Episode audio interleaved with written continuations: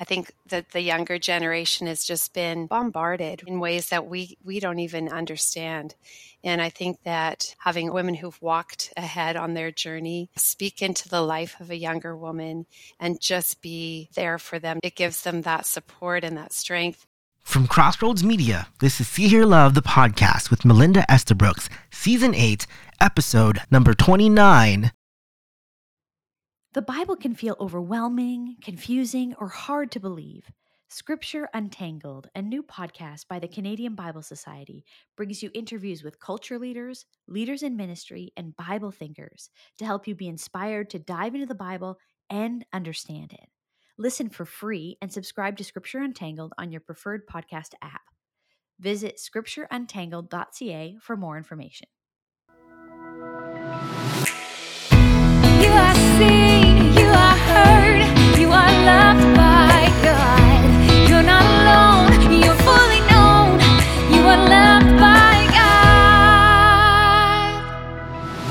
Welcome to a very special See Hear Love podcast for International Women's Day 2023. And what better way to celebrate than to hang out with three Canadian women who are leading, mentoring, influencing, inspiring, speaking, creating, teaching, preaching, advocating, and making a difference in this country.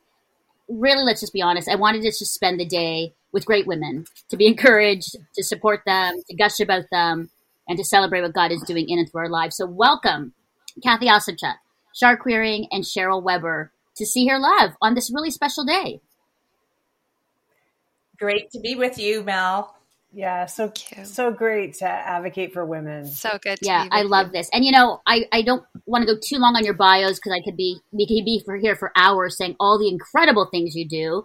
But for those who don't know our special guest, Cheryl Weber, speaker, TV host, journalist, social advocate, and now director, right, Cheryl, of Crossroads Cares, a faith based humanitarian and relief and development organization.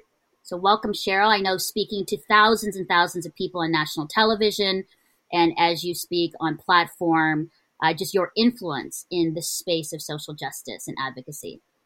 Incredible. Great to be here. Thanks, Mel. And Shar, Shar Quiring, Shar is the founder and now co-leader of the Sisterhood YXE movement in Saskatoon. And Shar is passionate about engaging, encouraging, and mobilizing the next generation of young women. Shar, welcome. It's good to have you here. And Kathy Osuchak. Kathy, known as a leadership catalyst, communicator, consultant, and coach, author, and podcast host. And Kathy is the co-founder and lead catalyst of Gather, a transformational movement that connects women, equip, equips leaders, and mobilizes the female church in Canada. And you've also published a book called Brave Women, Bold Moves Choosing Courage in a Culture of Conformity. Welcome, Kathy. Always a privilege. This is really great. Well, you know, I just wanted to start off really quickly. And some of us are just getting to know each other, so this is going to be interesting. And some of us know, have known each other for a long while. But why don't we do kind of a roundtable? I love doing this with my girlfriends and just 15 seconds, just sort of gush or encourage each other um, about what we're doing, about who they are. So, like, we'll go around and we'll start with like Kathy, why we love Kathy, why we love Shar, why we love Cheryl. I know I've thrown it out to you. It's like, are you serious, Melinda? um, and uh, and then we can just do that because I really want to, really, I think, sort of demonstrate what women need to do more of that we need to actually encourage and gush about one another mm. and, and really show that. So why not do it here on International Women's Day? So let's start with Kathy. Let's all gush about mm. Kathy right now. so get ready. And again, really short, you got 15, 20 seconds. Why we love uh, Kathy. Shar, you want to start?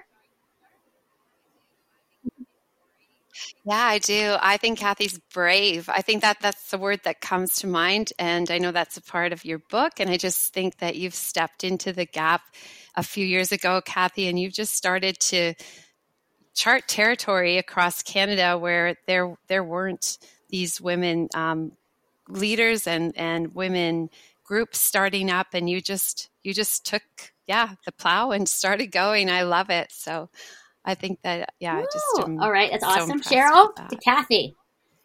Yes, I'm going to say um, great humility because you know when you have been kind of a, a gender or oppressed at any kind of discri- suffered any kind of discrimination, um, you you know people kind of like you have this like you're trying to get somewhere for yourself, and it takes a lot of humility to say this is I'm not going to make this about me or me having my platform, but I'm going to open a platform mm-hmm. and cheer on other women. And I've seen Kathy have this national vision, cheer on women across Canada and open doors for them. And I just think it's amazing. Yeah. I would agree with both of you. I think for Kathy, wow, trailblazer, catalyst, always a voice for women and finding women who don't have a voice, who don't have a platform, and giving them a platform all across Canada. I think the work of your mentoring, Kathy, is huge. Mm-hmm. And you are brave, you are bold, and you are a catalyst. So thank you. Thank you for just the great work you're doing in Canada. Yeah, and I'm blushing. I don't Yay, that was the whole point. Gush and make us all feel really uncomfortable as we share. all right, Shar. Okay, Kathy, you want to start with Shar? I know Cheryl, you just met, but we'll just gush anyway. So, Kathy, why don't you start? And we're gonna now gush about Shar. Oh yeah, Shar, Shar, you're such an amazing visionary, and that is mixed with such compassion and I know you've just come off uh, kind of a, a mind blowing encounter with the Holy Spirit as you gathered women in Saskatoon for in this place. So you just see into spaces that I can't see, and you gather women as well. And I know you have a national a call on your life as well. So I just think that um, you're amazing. I can't wait to see what God continues to do in you and through you. Amazing. Now, Shar, I know you've just met Shar, yeah, right now, or yeah. So I'm super insightful though. So I'm I don't know if this is this is what I got from just a few minutes we've we've chatted here and met, but I see in you a real kindness, um, a gentleness. Um, mm. and I think it's amazing. It is tough to get people out to events these days, especially after COVID. You know, everybody we just got used to meeting like this, and we didn't have to get our makeup done and leave the house. So I think for you to pioneer something like that, an event-driven thing, I know that you must be um, strong and determined and um, a great networker of people. Mm-hmm. How did I do, guys? Nice. Wow. In the, in the two minutes you've met. That's awesome. That's great.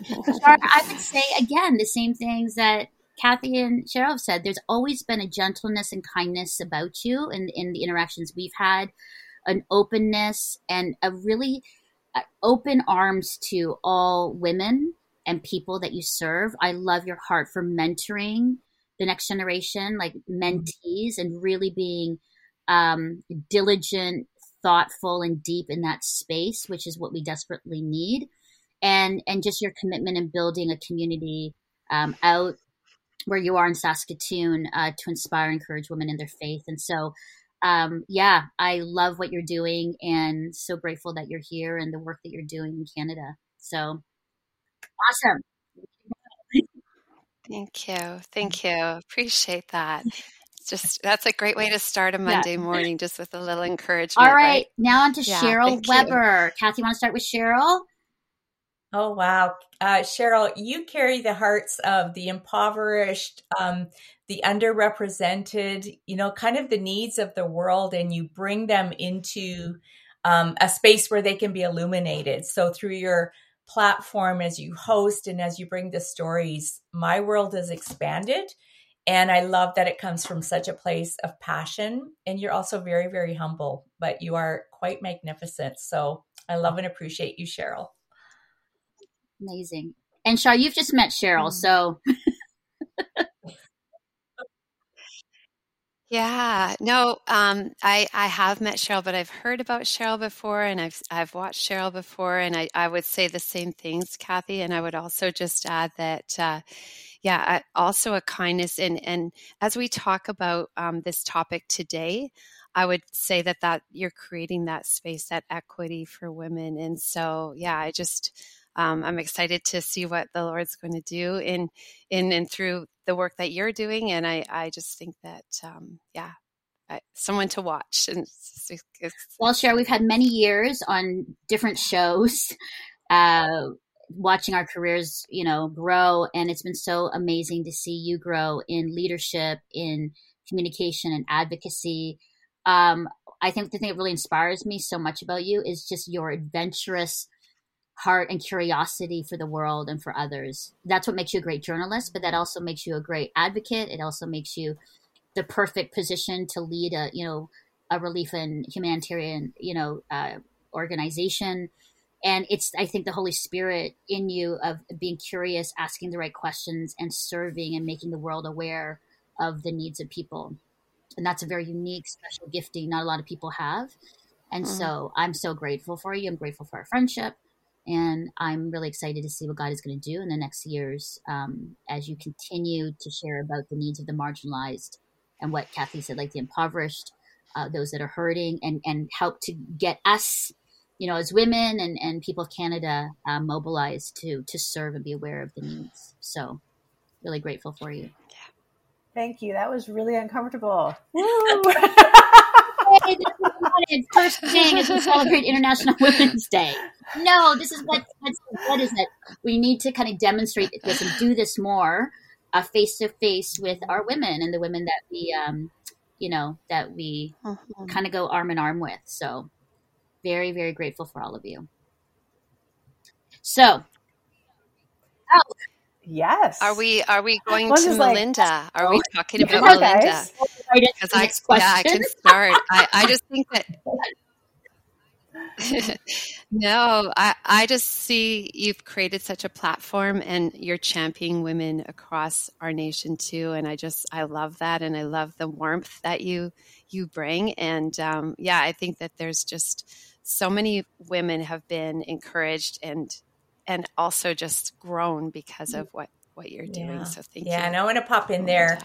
It's really about the long game and, uh, you started a few years ago. We were starting kind of pioneering, looking at the landscape and seeing what's needed. And you saw into the future, you know, starting on the web, expanding into so many mm-hmm. areas. And I think you're always reinventing, but not reinventing because you're at a loss, but I think reinventing because you know with clarity what the next thing is. And you're in the game, like you're staying. So you're going long and you're going deep and you're going wide. And that's what I admire about you as a female leader. You're very inspiring. Mm, thanks. And I would say, oh, there's so many things to say about you, Melinda. I mean, obviously, the way you're giving platform to so many, just like Kathy, women who we didn't know about, who are doing amazing things across this country, is again another sign of just preferring others. Um, I think you're creative, you have strong leadership skills, and you are the best networker I've ever met and not just networking for yourself, but actually like in, uh, including people. Like you're really intentional about making sure that people who feel like maybe they just moved here and don't know anybody, or you know, introducing people to each other. Like you are, you are like the, the top networker I've ever met in my life. Honestly, you're amazing, but but yeah. for a good cause, which I love. Uh, thanks, guys. Well, I really appreciate that. That's made okay. We're done. Thank you for joining us. We've done the show. We did. We did what I really wanted to really happen. It's just encouragement, and then we're done. But no, thank you. And I'm and and I really wanted us to just take that moment on this International Women's Day to really just share uh, with one another. I think it's important, and I hope it encourages you to continue doing that, and also our our viewers and listeners to maybe take this moment and say, you know what, I'm going to just call up my girlfriend or uh, take out a girlfriend today and just tell her how much she means to me and how she inspires me and encourages me. And I think we just need to do that more. So thank you for uh, doing that. So I wanted to gather you together just to talk about for International Women's Day. The theme is embracing equity, and it's and it's really about encouraging, um, you know, one another, women, in equal and equitable opportunities um, where we are at in our workplaces and for us in ministry um, in leadership and so i've got a couple questions for you and i'm, I'm so excited to hear your thoughts because i think this will really encourage you know others but even for myself as i lead. But i want to start off with this report from lean in and mckinsey and co. Uh, it was a 2022 workplace report.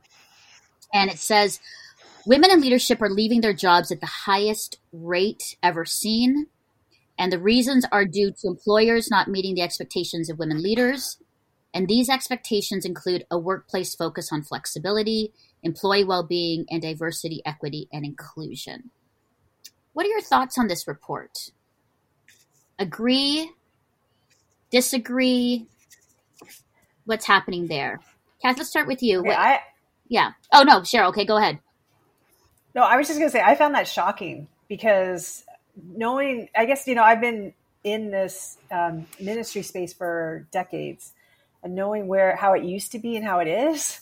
Uh, we still have a long way to go, but it's so much better than it was. So I'm, I'm so surprised to see that. I mean, I do understand um, the diversity and inclusion piece. A lot of my friends um, from minority communities feel so not heard or just heard but no action taken. That's kind of what I've seen. Like maybe there's a new attitude of like, well, mm-hmm. let's form a committee or listen to you, but no action. So I can see it from that. But I also recently read a study. This was just in 2021 in Canada.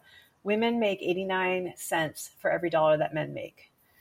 I can't help but wonder if that's not part of it. I mean, here we are in 2023 and women still do not get equal pay to men. Like that just blew my mind. I'm like, how is it? And I and I don't think that that's I don't think that that's on purpose. I think those are hidden attitudes and biases that people don't realize they have, where they value a woman's contribution as less than a man. Mm-hmm. Yeah. Good thoughts, Kathy. What about you for yeah. this for this report? Okay, well, I am not shocked by that. and there's that report. I think that would be maybe marketplace culture, uh, work culture, professional culture. In ministry culture, it's probably a little bit even more shocking because we're a little bit behind what's going on um, out there in the big world. Where it the when I worked with a leadership development organization, there was some research done that within a year of a woman moving outside of a corporate culture into a ministry culture, her self esteem plummets by 75%. So wow. there's a lot going on in this world that's a little bit more challenging. And I think it's in part to what you said. Um, women have to piece their lives together differently than men. So yeah, we if we have families, if we have other things that we're juggling plus working, does working kind of speak to our needs so that we can bring our best each and every day? And I would say that answer is most likely no. And the other challenge is we don't really have the confidence to know how to ask for what we need. And so I think it raises a lot of um, things that have maybe largely been invisible to visibility to say it's better than it used to be, but is that still as much as good as it can be? I think it's what we relate it to. And I agree with Cheryl that there's still a long way to go. Mm-hmm. Hmm. It's good. Shar, your thoughts on the report? Yeah, well, the first the first thought, honest thought, was the employers must not be female, and then I was thinking, why aren't there more female employer, employers?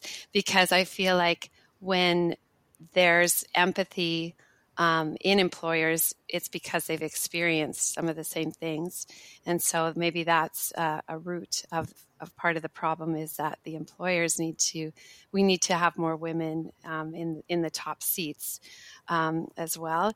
And i think too there's just um, there there is just there's not the compromise. Uh, women don't want the, to compromise family and uh, sacred space and sabbath and those kinds of things and i think they are just taking a stand and saying i'm not going to work in this place or stay in this space where everything is compromised, where it's out of balance. And I think maybe in the past, um, maybe we didn't feel like we had that that right or um, options and maybe there are more options and maybe women are just saying i'm not willing to to just um, put everything mm. in into one area so those were my thoughts but i, I love what mm-hmm. you're what you're saying. No, it's good, and I think that leads into this question because I'm always, you know, you're saying it's really great answers, but then how is the church or ministry? How can we better be better at retaining women leaders? Like, you know, Shar's like, well, maybe there should be more women leaders in that space, but how can we better retain women leaders? And what are we getting wrong when it comes to women leaders? What are we getting right? So, I mean, let, us start with what. How can we better retain women leaders? what is that what would that look like in church ministry ministry Yeah, well, I've been talking to a lot of women leaders, um, especially since I think in two, 2022, I had more one on one conversations than I've had in a lifetime. And just listening to stories. And I think one need that we have specifically as females is the need for this the need for these conversations, for us to be mentoring each other, uh, calling each other up. If you're in a female in ministry, either in a church or a ministry context, usually, not always, but usually the demographics are that there are more males on staff at a church or more males in ministry that are leading the organization than females. So you come in disproportionately underrepresented anyway. And so, how do you find collegiality in that setting? How do you find this in that setting? Well, the research shows, especially the research that we've just started with uh, the Evangelical Fellowship of Canada, is that we have to go outside our ministry context to find that. So we have to have our communities outside our workplace, uh-huh. whereas, you know, males generally can have it. Their guys are in the house, right? So they can go off and do stuff together. Also, a lot of women in ministry are single, single women under 40 who are pastoring or taking on leadership roles. And their needs are, they have to fully support their lives they're the single breadwinner. Whereas if it's a, a, male on staff, he usually has a wife or other means of income to support the call on his life. So there are a lot of challenges that kind of, again, they stay below the surface because we're not really examining the makeup of ministry teams or church teams to better meet the needs of the women so that they will stay. Ooh, that's good. There's a lot of work to be done, eh? I mean, in being really intentional about these conversations and the needs of women, like the single woman, right? The woman that has incredible giftings, uh, that can Bible teach and preach. I mean, we'll get into that, but that's really good points, Kathy. Any response, Cheryl Shar, to that? What what Kathy's saying? No, I totally agree. I see that even in our own church setting.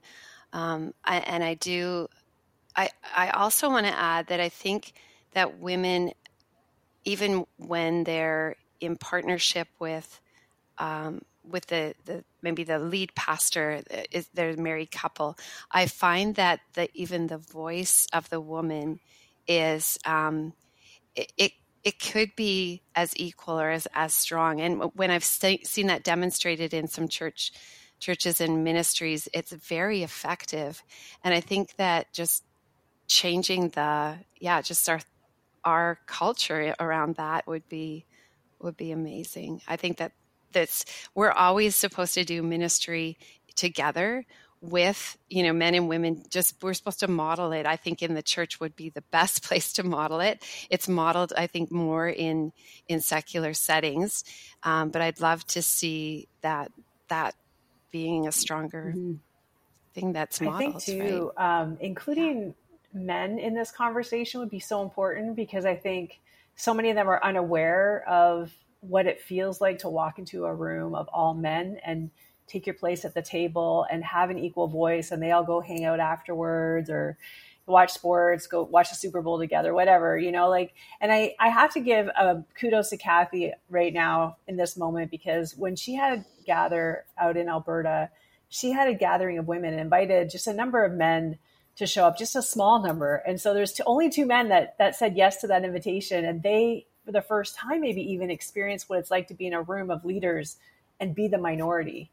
And I think that was probably really educational mm-hmm. to them. Mm-hmm. I remember what it was like for me as a white person to walk into a room and be the only white person in a room, and for the first time, think about the color of my skin, which I'd never thought about before, and and that what that experience was like for other people who are underrepresented. And so you know, even when we do diversity, equity, and inclusion in our workplaces, they're generally not addressing the, the female, the gender aspect of it. You know, it's really only about racism, but it's not about what it's like to be a woman. And, and actually, and I have to say too, as women leaders, we also need to be advocates. Sometimes women just get there and then that's it. And I, you know, I think back to a number of years ago having a woman at the top of an organization I was working for, and the first kind of breaking that ceiling, the first woman ever, and every executive that she put into place was male. And so I called her on it, you know, just one on one. And I said, It's so great to see you in that position. It means so much to us as women to see that glass ceiling being broken. But where are the other women leaders that you're advocating for? Not over men, but as well as men. And, you know, that did change. And to her credit, you know, she did start uh, putting some women into position but I, I just over the years I've seen women say get get to a top executive role and say, oh yeah, I know I'm pro woman, but then they don't really follow up on that. Mm-hmm. So it's leveraging your voice. And don't get me wrong, I'm pro men and pro women. I don't think we should be in competition.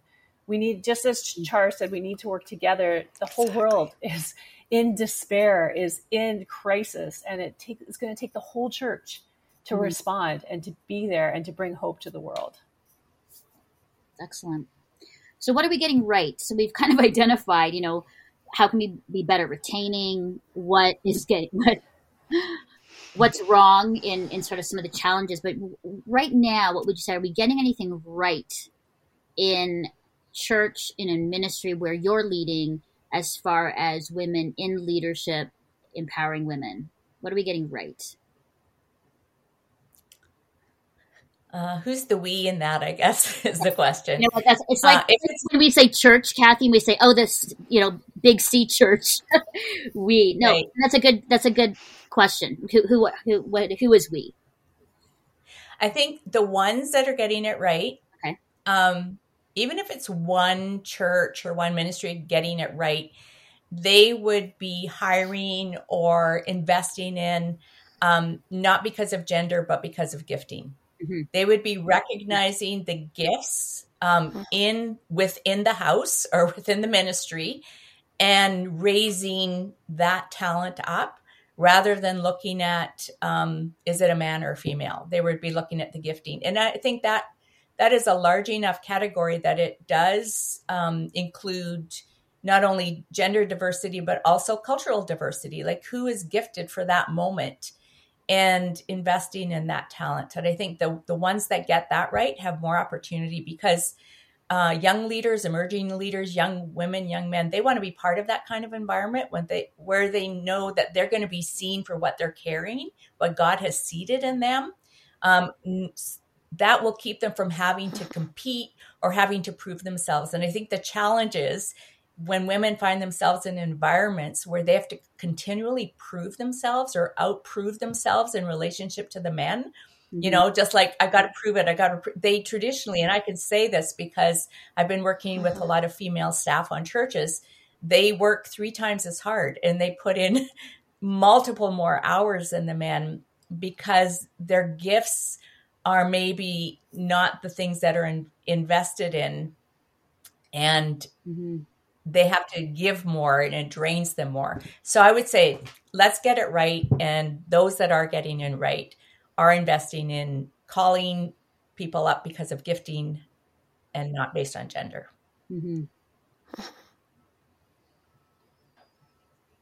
Yeah, I would agree. I think that um, in the past it's been the children's pastor and mm-hmm. um, maybe another role that uh, the women have been been seen as as uh, this is your space. And i think showing um, you know giving giving platform giving space uh, for the giftedness and and um, and and demonstrating that. Like in our in our church we are seeing that. We're seeing more um, on platform. We're seeing more at the board level. We're seeing women occupy those spaces and i think that's just it's a beginning.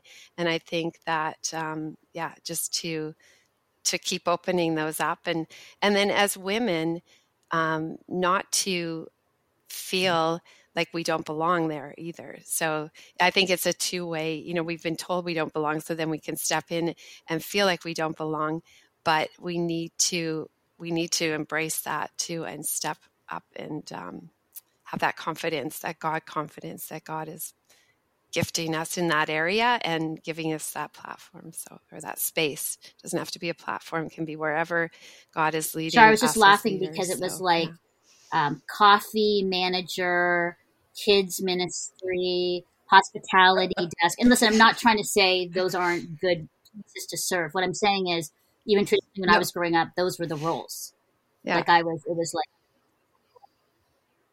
Well, and wasn't it called sharing Yep. instead of uh, sermon? story. You know, it's it's sharing and Yeah, um, yeah, even the, even our language, language. even our language around it, right? So I think having these Yeah. conversations, seeing them happen more and more, uh, gives me a lot of hope. Seeing women take on roles outside of the traditional roles or executive level roles, I think is is really inspiring and important. I think seeing single women be pastors that really kind of like blew my mind, which is crazy, I know. But when I was younger, even trying to get involved in youth ministry at my local church, they were I was not allowed to lead a cell group. It was only married people. So I was like this youth leader that did nothing because I wasn't married. You know, it was the qualification I needed. And so thankfully, I have not experienced a lot of that single person discrimination. And I'm so thankful.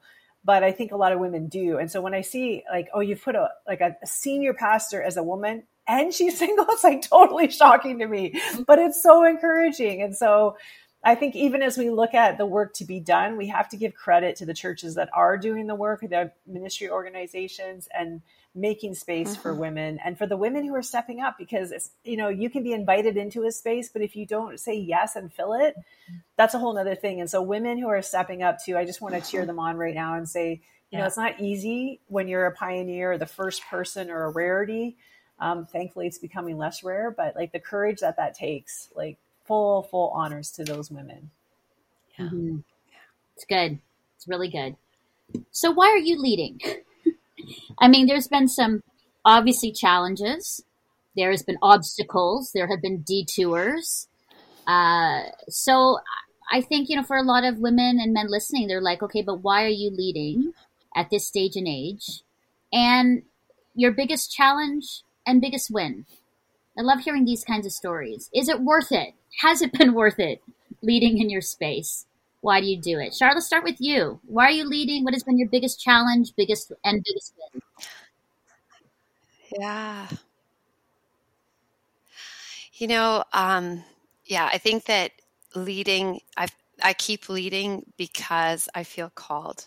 I think if I didn't feel that calling, um, it would be so easy so many times to just quit because there's so many things that come up against us, and um, I just yeah, I just feel like answering to God someday will be my biggest. Uh, is the most important thing. So not trying to silence the voices of those around me, and even sometimes my own voice. And you will, um, you asked what is was challenge, and I think that that is a challenge sometimes to not feel, um, yeah, not feel like I'm the person to be in the position, or not feel that I'm equipped enough, or that I have enough. And I think that those voices are are sometimes yeah the things that i that i fight back against it's not it's that's not god's voice. If he's calling me he's going to equip and uh, position me eh, well with with leaders around me to help carry the vision and that's exactly what he's doing. So i think those are the two things that are the hard things and then the, that's the, the thing that is the win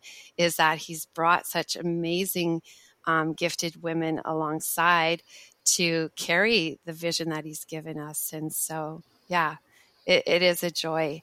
Um, it's a struggle a lot of times, and it's such a joy. It's such a fulfilling, um, amazing thing. Like even just our our event on Saturday, just see the Holy Spirit in the room, just see so many younger women coming to the altar to get, yeah, to be free, to have have um, just new purpose to to make decisions it was it was honestly such a high and it it just makes you keep going because the lord is in it and he's directing. It's amazing. it, so. Um, Shar, do you have a really good community around you to support you?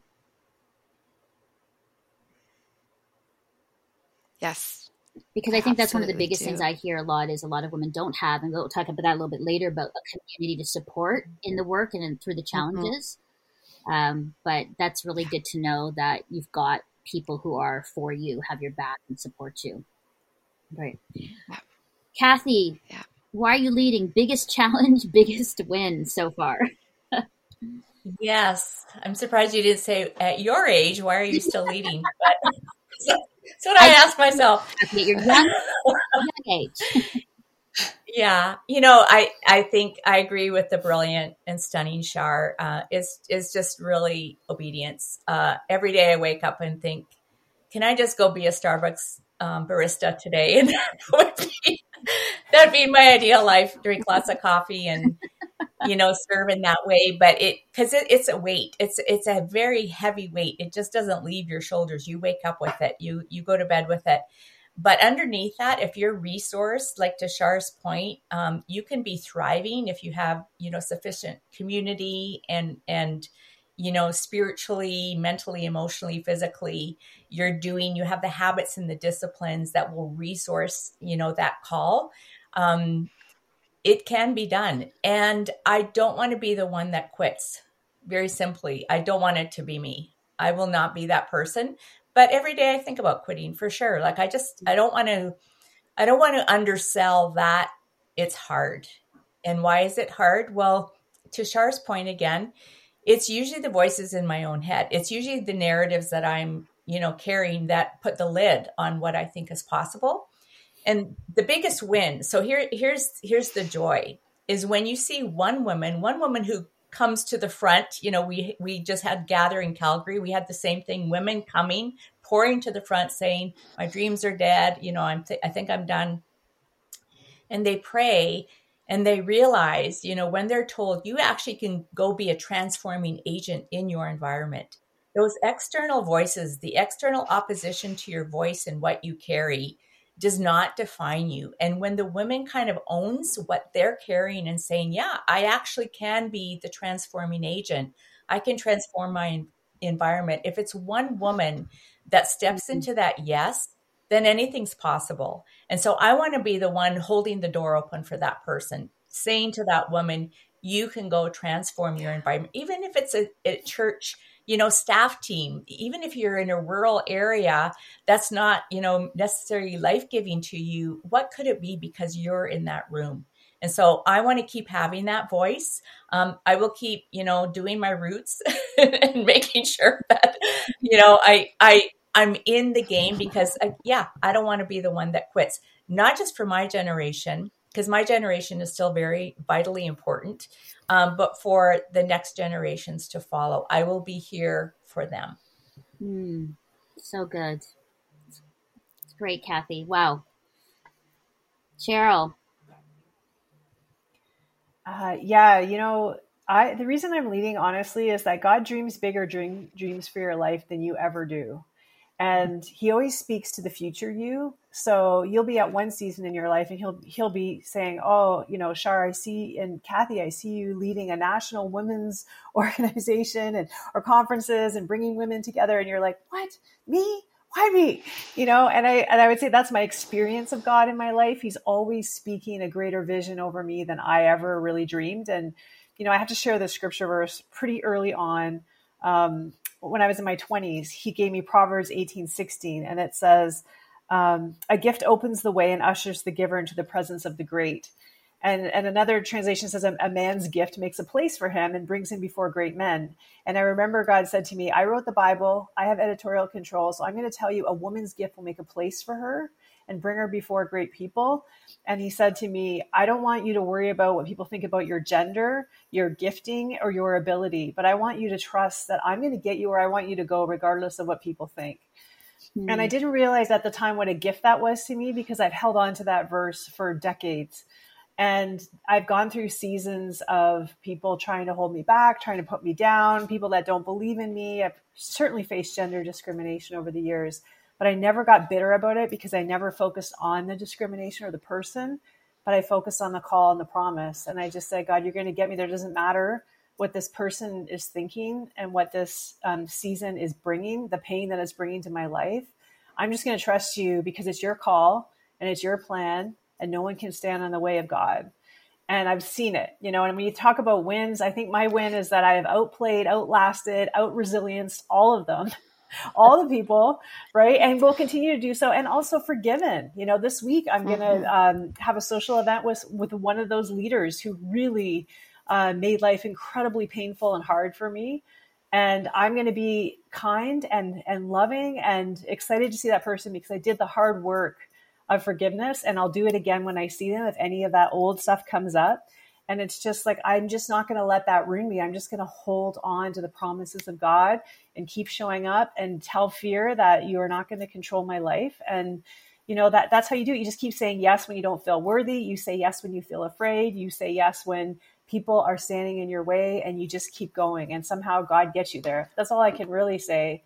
Mm. Um, the biggest challenge I would say is, is yourself as a leader you're fighting your insecurities you're fighting sometimes those battles of forgiving or the, the discrimination keeping your attitude right thinking that you can do it i mean honestly conquering yourself is the hardest part of leadership i think especially for a woman for whatever reason we're so hard on ourselves mm-hmm. Wow cheryl that's so good i mean conquering yourself absolutely i would say every woman that i talked to as far as was in in leadership positions that's the biggest thing imposter syndrome um, I can't do it. Am I worthy? Can I be at the table? I don't know everything. They're going to find me out. The biggest one I hear a lot of times is so, so many women will say, eventually I'm going to be found out that I don't know X. I don't know everything. It's like, nobody knows everything. Nobody knows everything. You know, like it's, it's wild that, and, and for, especially for me, I'm already down the path of all the possibilities. And yet I'm, not in the present, really faced with reality of really what's going on. And that's one of the biggest things I've had to conquer too is I think of all the bad scenarios that could happen, which have not happened yet, and which sometimes can immobilize me from actually moving forward because I've thought of all the, the worst scenarios. Uh, but I agree, those are great. Like, I mean, why am I leading uh, the call? I mean, not, you know, gifting and calling. I think I had great parents who encouraged me from a young age. That's why I always speak to parents about how you can encourage your your kids, especially your girls, in in roles of leadership and ability. And and my mm-hmm. dad and mom were my biggest supporters as I was as I was growing up. And you know, biggest challenge, I think you're right, yourself. And I've had a lot where you know uh, I'm a brown woman uh, with a gifting of communication. And in the church when I was growing up, that wasn't really loved. Uh, there was a lot of, um, I had to deal with a lot of men who wanted to control and put me down and, and not give me a place or a space to speak because of because of this. And so that was really hard because then you start resenting yourself. Like if only I was a man or if only I wasn't brown or if only I wasn't so a communicator and if I wasn't so outspoken.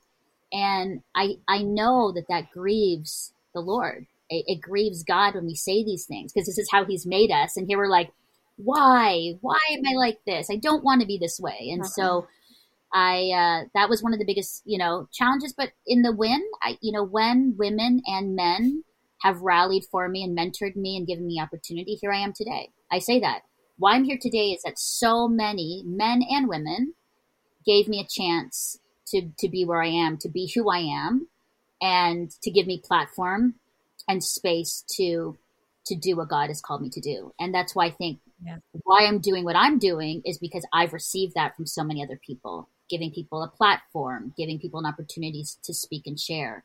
And so I would say that's, you know, the biggest win is is the people that have supported me over the years. It's big. And I know that for us too. I mean, why is mentoring so important? Each one of us has said that as part of why what we're doing in our leadership is that we're mentoring, giving space and platform for others. Why at this stage and, and age for us is that so important? the mentoring, the giving platform, amplifying different diverse voices. What would you say? Well, I, when you isolate anybody, but especially when you isolate a woman, uh, bad things happen. we're not good on our own because you know the the voices in our head, like we're going to take ourselves out. And so we need at least that one other, you know, preferably a happy few that come around. And, you know, I've got somebody that raises my arms um, almost every time I need her. I call her and she goes, I'm here to raise your arms. Like I'm following you. I believe in you. And you're right. Like we don't have these opportunities to do what we started off this show today doing, which was calling out the greatness in each other. And that's not a bad thing. We tend to, we can't underplay, we mm. can't focus on our weaknesses. We need to focus on our strengths. And, you know, if I didn't have those people around me, both male and female, I would, I would have been out long ago. So, you know, you have to have somebody speaking into your life. You have to have the peer on peer relationships, but you also need to be speaking into. So I, I would say look at those three three areas, you know, those three tiers, and make sure that in each place, you know, there's representation. But it's so important. Mm-hmm. Shar, I know you're big into mentoring uh, with sisterhood. Uh, why is it mm. that's so important? Why have you mm-hmm. created an incredible resource um, around it, and that's been such a focus for you? Yeah. You know, I think the same things that Kathy's saying is that we need we need women to raise our arms. Um, I think that the younger generation has just been um, bombarded, really, um, in ways that we we don't even understand. And I think that having um, it's very biblical having older women or women who've walked ahead on their journey uh, speak into the life of a younger woman and just be there for them, just to listen, to be a close close community to them. Um, it just it gives them that support and that strength. Uh, what we've done with with the publication or with the with what we've created is really pick um, some of the top things that women struggle with. And we've identified the mentor and the mentee with those same struggles, but the mentor is way further ahead and they've been rooted in gospel and they've been had their arms held up as well. So they're they're now coming alongside a younger woman and just carrying them through.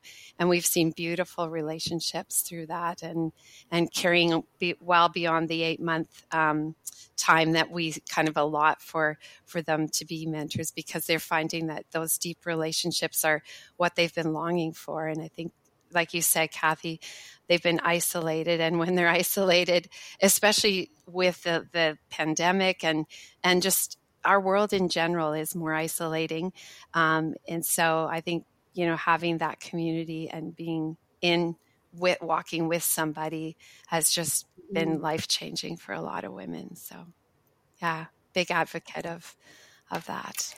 I would say um, I, I, remember being a young a young uh, person in ministry, looking up to one of the pastors at the church I was working at, and just wanting to get to know her and wanting her wanting to learn from her. And she was not interested, and and it was really hard for me, you know. Like I just I I want to I, I want to learn from your wisdom, and I so admired her.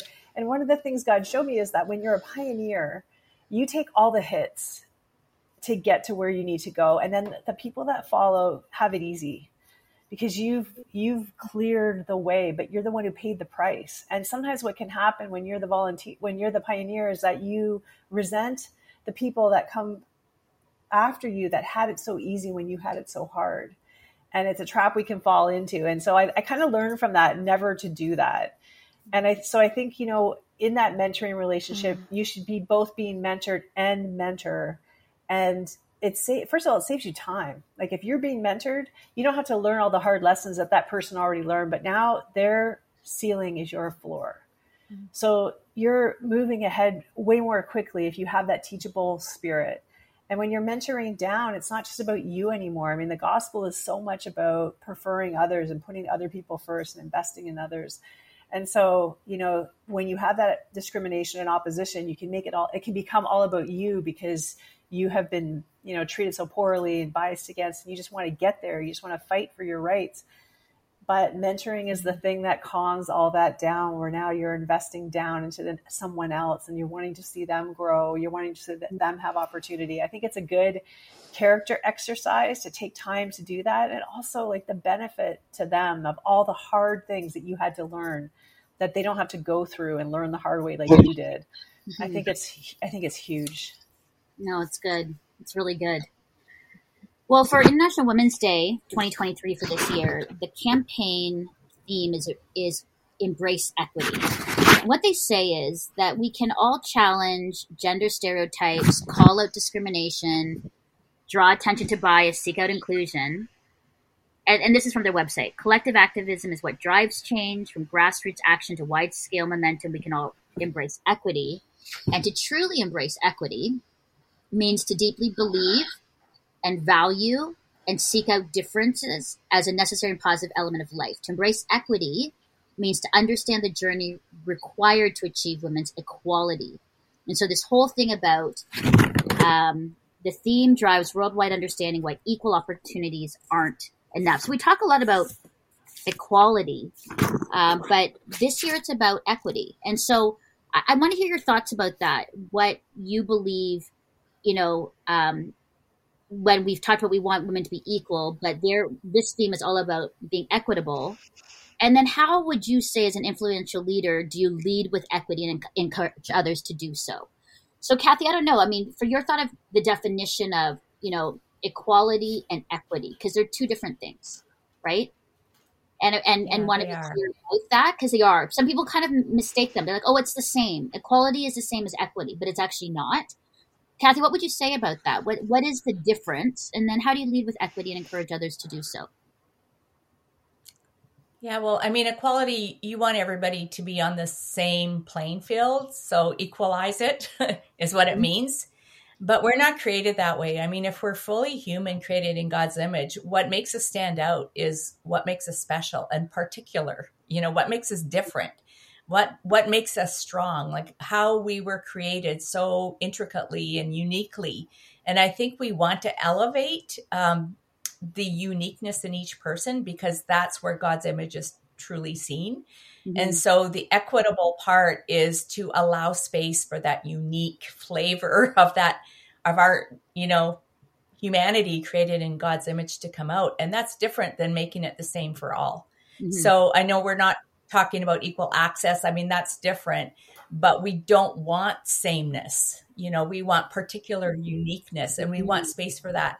If mm-hmm. you're a leader, you're going to take the time because it takes so much more time to lead that way to develop the strengths of the one rather than, you know, the the equality of of all to to pour into that, you know, to call that out, to do the work uh, in that person's life that they understand what's unique and what they bring to the table when they walk into a room when they when they're at a decision making table when they care for uh, you know somebody in need. They they know exactly what they bring. And so it takes so much time away um, in their life when you're helping them figure that out and you're coming alongside and saying i'm calling that out in you.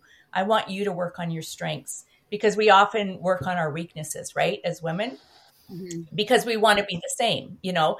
Like I do the books for my husband's business, um, but I'm not an accountant. So if I kept having to work on that so I could be equal to an accountant status, that's a waste of time for me. Um, mm-hmm. Um, I'd rather let somebody else do that, delegate that which I'm not strong in. And so as a leader, I think to call out what's unique, I think that's the equitable way. I think that's the Jesus way, in my opinion. That's really good. Call out what's unique, mm-hmm. Kathy, right? Which would be equitable. I think it's that picture, right? What's that picture about the fence? Mm-hmm. Everybody's sort of standing to try to look over the fence. But then, you know, mm-hmm. equity means actually creating, you know, boxes that actually like help the person who's smaller, middle, taller to see over the fence, right? It's like actually creating that. So some people might need more, some people might need less right? And, and yeah. that's equitable. That's not equality. Equality. What, what's the picture? It's like everybody would be on the same, I think, mm-hmm. level of box or something, but there would still be like da da da, like a step. Whereas, you know, being equitable would actually make them equal, but by mm-hmm. creating the the apple box a different height. And that's sort of what equitable means, which I think is a great visual. Shar, what about for you mm-hmm. as a leader? How do you lead with equity and encourage others to do so?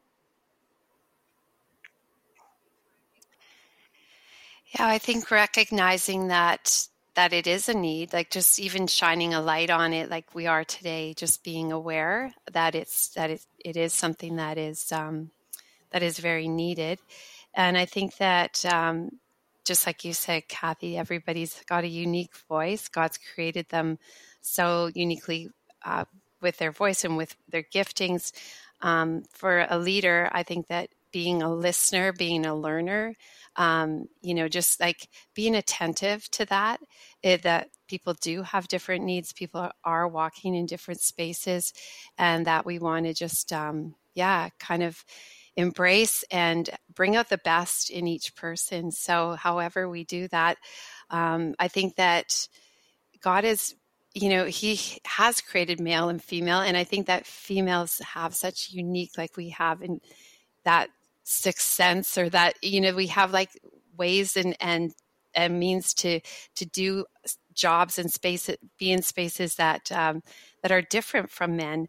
And uh, and they're they might look different. They, we should be celebrating that that differences and um, and then bringing that those strengths out like like kathy said too. I think that uh, yeah just working in our in our fullness and um, as you know alongside men um, with a security that and a value and a worthiness that God created us this way, and we have lots mm-hmm. to offer. So, yeah, I think yeah, just listening and being aware and and um, watching for those opportunities because they can look different each time mm. for us as leaders. Yeah. Okay, well, you took a little bit of what I was going to say, um, but I think um, listening is so huge and creating safe spaces for people. You really can't lead with equity until people feel safe to tell you their actual truth. And I've learned this in so many different mm-hmm. ways over the years. I remember um, one of my friends who happens to be Black telling me that the police harass Black people in Toronto. And I was like, you don't suffer discrimination anywhere near what I lived in the south of the US for four years. And um, I saw such blatant discrimination. So I was like, I just don't believe it, you know, and this was decades ago. So please don't judge me. But, you know, like I, I didn't see it because I wasn't black. And, um, along the same lines, I had somebody I, who worked for me who also was black, and I always thought, wow, they they don't really seem to be upset about racism at all. And years later, I had lunch with them after they had left, and they poured out their heart about all the pain that they had had from discrimination. And I said, Why did you never mention this when you were working with me? Oh, because you were white and I didn't feel safe. Mm. And so those were two really big learning experiences for me to realize I needed to listen without my biases about what I think is truth to really hear what people's lived experiences and then also right. really take those steps to make them know that they are safe to tell me their lived experiences because you can you can issue the invitation but if they don't really feel safe and that you're really going to listen and that you're going to lay aside all of your opinions of your lived experience, then they're really not going to share it with you. And you, you can't even take those first steps toward equity until those first two things happen. So I think that's what I've learned the hard way in my life. And I try to practice it now when people tell me things that I don't see or I find quite shocking. Um, I just, I just shut up and I just really listen with an open heart to be educated and to learn what life looks like from their perspective. Mm, it's really good. good. I'm hearing uh, calling out you the uniqueness of each individual, of women, listening, safety.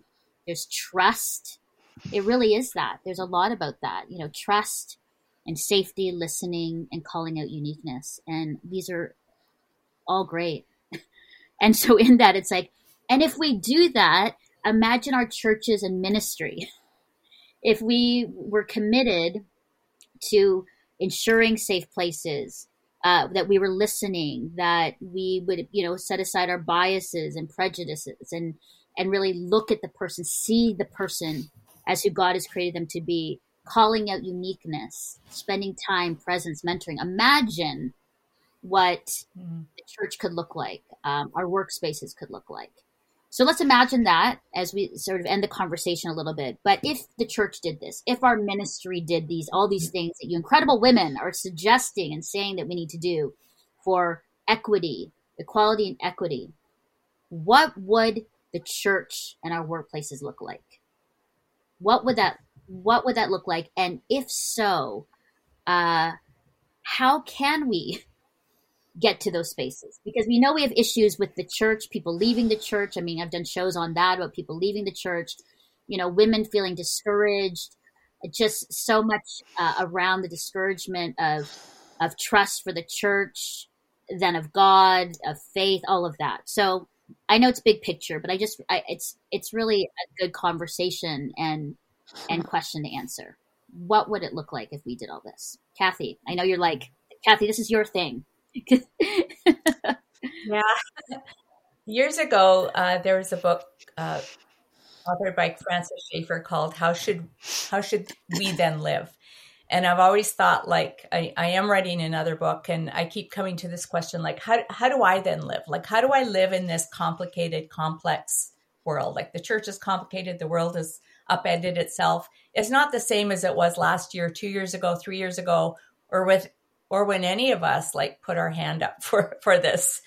And I think you know the question is how do we co-labor together because it's not just like advancing the mission uh, of women in the world. It is that for sure. We're women. We want that to happen. But to me, it, it, it is the church. You know, it is the bride of Christ being elevated. It is the bride of Christ leaving a sweet fragrance on the earth. That's what we're all here for. That's what I'm here for. And in Ephesians uh, 5:27, I love that uh, the NASB said that he might present to himself the church in all her glory. I love that, mm-hmm. having no spot or wrinkle or any such thing, but that she would be holy and blameless. And in the NIV, we're called the radiant church. And I love this. I love that scripture has already said, look, this is who you mm-hmm. are. And this is, you know, as a female church, part of the greater church, um, this is how male and females ought to live together because the passage that precedes that is talking about the marital relationship between men and female, male and female. And so, even in the description of the church in all her glory, God creates space for the feminine expression of his nature and his character. Mm. And I think since God created space for that, who are we to default on that and take ourselves out of the picture because we don't like what's happening? You know, we don't like, we're, we're never going to like a lot of stuff. Mm-hmm. You know, it's never perfect. But we need to say, you know, forget my expectations. How do I create this picture of what God set out as the design? How do I become part of that? How do I bring a sweet fragrance? How do I leave any context I'm in better than, you know, when better than I found it? Like this is our opportunity. Um, you know, women were first at the cradle, last at the cross. We've been there in all the defining moments of history. You know, the Rahabs, uh, the Ruths, like the lines that created, you know, the lineage that Jesus came from were all women stepping into very unique moments where, you know, they shouldn't have been there, but they were there. And I think for every, every woman now, if you want to change history, if you want to change the church, you're going to stay your path. You're going to stay obedient to your call. You're not going to go off and get a job at Costco. Like you're you're going to stay there and get what you need around you to resource you, you know, the community, the relationships, um, you know, a healthy lifestyle that helps you stay in the game because there's a future still being written. Like we haven't come to the end, but we're near the end. But what you do in this moment really matters. Mm-hmm. And it not just matters to you and women, although we are very important, it matters to the church. And the church is the bride. Mm-hmm. So, so good. So good, Kathy. Thank you for that. Shar, your thoughts? Yeah. No, I love that. I think that we always um, move forward with hope, with great expectation. We cannot lose hope. I think that, um, yeah, even if the there is a battle, there's going to be a battle. We're born in a battle. I think the battle mm-hmm. is not against flesh and blood, it's against the principalities. And we have to recognize that too, that there's a constant um, attack on the way. And even I would say, um, especially on women, it was, goes back to to the garden. It goes back to the serpent and the the woman. And I think that we have to just um, recognize our our place in. Um, yeah, keep hold our position, hold our position in who we are, and hold our position in who God wants us to be in the church. And He wants us to to work together with the whole body. And I think that that is when we're going to see um, just this beautiful expression of the church is when we when we keep moving in that in that space and and mm. just hold on to hope that it's we're we're we're going to get there. Um, yeah. So I think that like like you said, Kathy, it's just uh, we're we're being um, these are are times of where the the enemy's ramping up and uh, but but the, the church of God nothing will prevail against it, right? The gates of hell will not prevail against it. And I think that we just, um, yeah, we're going to keep mm. working. Hold on to hope. hope. I like that a lot, Shar. Awesome. Yeah. I have a dream. that would be a church that leads in these areas of equity and inclusion. Not, you know, somebody said to me the other day, we always seem like a day late, a dollar short. We're always like trailing in terms of these things. My dream would be to see a church as the first to advocate and speak up for the rights of of everyone who feels oppressed or that the doors are closing to them. That but that men but we be pro men and pro women. You know men don't have it so easy in this culture either in a lot of ways. And so for me I, it's really important to me always even as i'm advocating for women to make sure i'm advocating for the men in my life because the world needs all of us to step up into our calling and position. Um, women that would cheer on women women that would cheer on men men that would cheer on women men that would cheer on men. You know i, I just yeah, I think it would look so different because we wouldn't lead toward equity and inclusion from a place of offense or demanding my personal rights, but as a passion for the globe and for calling um, to fulfill our calling. You know, I, I've been thinking a lot in this the last five years about the parable of the talents. You know, how God, that's a story of how God gave different people, or the was it the boss gave different people talents and some of them went and multiplied the talents and some of them hid their talent in the ground. And to the one that multiplied he gave more but the one that hid their talent he even took that talent away. And so it's like you know there's the corporate of how it could look and then there's the individual. How are we stewarding what god gave us? And out of a spirit of false humility are we holding back from writing that book from preaching that sermon hmm. from having that podcast from stepping up into that role out of you know some sort of holy idea of you know not promoting ourselves but but what we're really doing is we're burying that talent out of fear. And so being faithful to the call being faithful with everything that god's giving you and just pouring it out. Man if we all did that i just think the world would look different. I mean the world's going to do what the world's going to do but yeah. our impact and influence would be so much wider and so much deeper. Mm-hmm. wow. So much here. I've been writing notes lots of notes. And wow. here's the thing, you know, as I think about, as we just talked about, how how will the church retain women leaders? What are we getting wrong? What are we getting right? Why are you leading our biggest wins and challenges? How, as a leader, you're embracing equity and encouraging others to do so. And if we did all of this, what would the church look like? What would the world around us look like? And I'm really encouraged. I think that as you all were sharing, you know, calling other to calling others to greatness, pro men and pro women, holding on to hope, feeling safe, listening, calling out the unique part of each person, presence, mentoring, next generation. I mean, all of these things you're all doing. As women today, I I am so humbled by just being with you that you have taken the brave and hard way to do these things. And you know the work that God is doing in through you is is incredible, and it's it is really a privilege to to sit and listen and hear what you're doing. But also, I think really convicting of me is I need to pray for you. I need to pray for each one of you more, and pray for you in the work and and do more of sending an email or texting to say, hey, just thinking of you, cheering you on, because it's it's not easy work and I think one of the big things that stood out to me was, and our biggest enemy is ourselves a lot of times. And so, how do we as women encourage and, and remind one another that you're good? You can do this. If you don't know it, God will help you. Those around you, ask for help. Uh, but I think that's the big thing of of just being in each other's spaces and encouraging one another. Cheryl, I know I, I feel like you need to say something.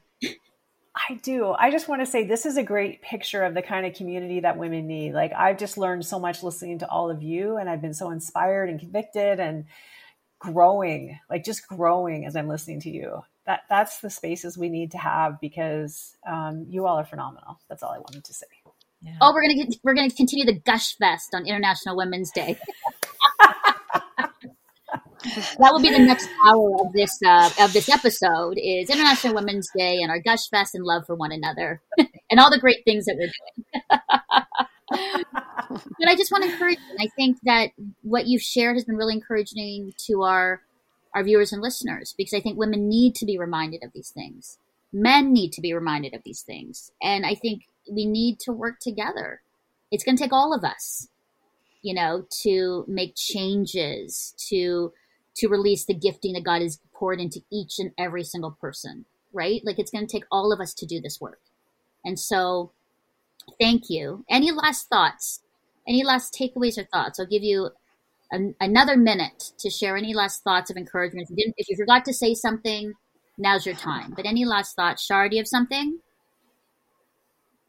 that you want to say? Just thank, you, thank you. Thank you for um, creating space for this opportunity. And, you know, I, I think uh, I would love this conversation to be mainstream. That's what I, that's for me, that would be equitable having this conversation in this space is amazing, but having it, you know, where all of those that are making decisions about the future of church in Canada can be at the table because we are intelligent bright women in this in this group and we represent the voices of so many uh, that are even carrying more than we are so thank you for even planting this seed and creating this space, Mel. Thanks so much. Mm-hmm. Yeah, I would echo that. And I thank the rest of you for your comments. I I feel encouraged too. I feel like I don't know. I just got some more some more um, energy and and um, excitement about what you know where god's called us to lead and and just being on the conversation with you is so insightful so thank you mel i i sometimes when i'm speaking can look over a group of women and i see unopened gifts mm-hmm. i can see it i can sense it um, I have such a passion to see people take those risks and step out and say yes. And I know from my own experience, I was always afraid, but I just decided early on that I didn't want fear to rob me of my life and that you generally don't die if you do it afraid. So, what I would say is do it afraid, step out even when you don't feel worthy, and don't get a chip on your shoulder about the discrimination you see around you. It is a trap. You have to keep your heart pure. If you want to be in this for the long haul, um, that's that's the only way to do it is just to trust that God is going to get you where He needs to get you, let him work all that good character, yucky stuff of forgiveness and kindness to those who are hurting you and mm. taking the high road. Like that's all good leadership stuff, you know, and you only get it the hard way. And so I think, yeah, weeding the garden of your heart, it's so important in that leadership space and just stepping out and taking risks, even when you feel unworthy and afraid. That's it. That's essentially the job. So good. So good. So well, good. Kathy Ostapchuk, Shar Quiring, and Cheryl Weber cheering you on. I uh, what a special time on this International Women's Day of 2023 to be together and to listen, to learn, to encourage one another. So thank you so so much for being with me today and to our viewers and listeners. As you lead and influence and mentor and speak and write and parent and inspire and coach and encourage others around you and preach and teach and all the things that women do, know this truth that you are seen, you are heard, and you are deeply loved by God. Thank you so much for joining us today. Thank you for listening to See Hear Love the podcast with Melinda Estabrooks. Stay connected with our daily posts and stories on Instagram or Facebook at See Hear Love, or join our newsletter at www.seehearlove.com.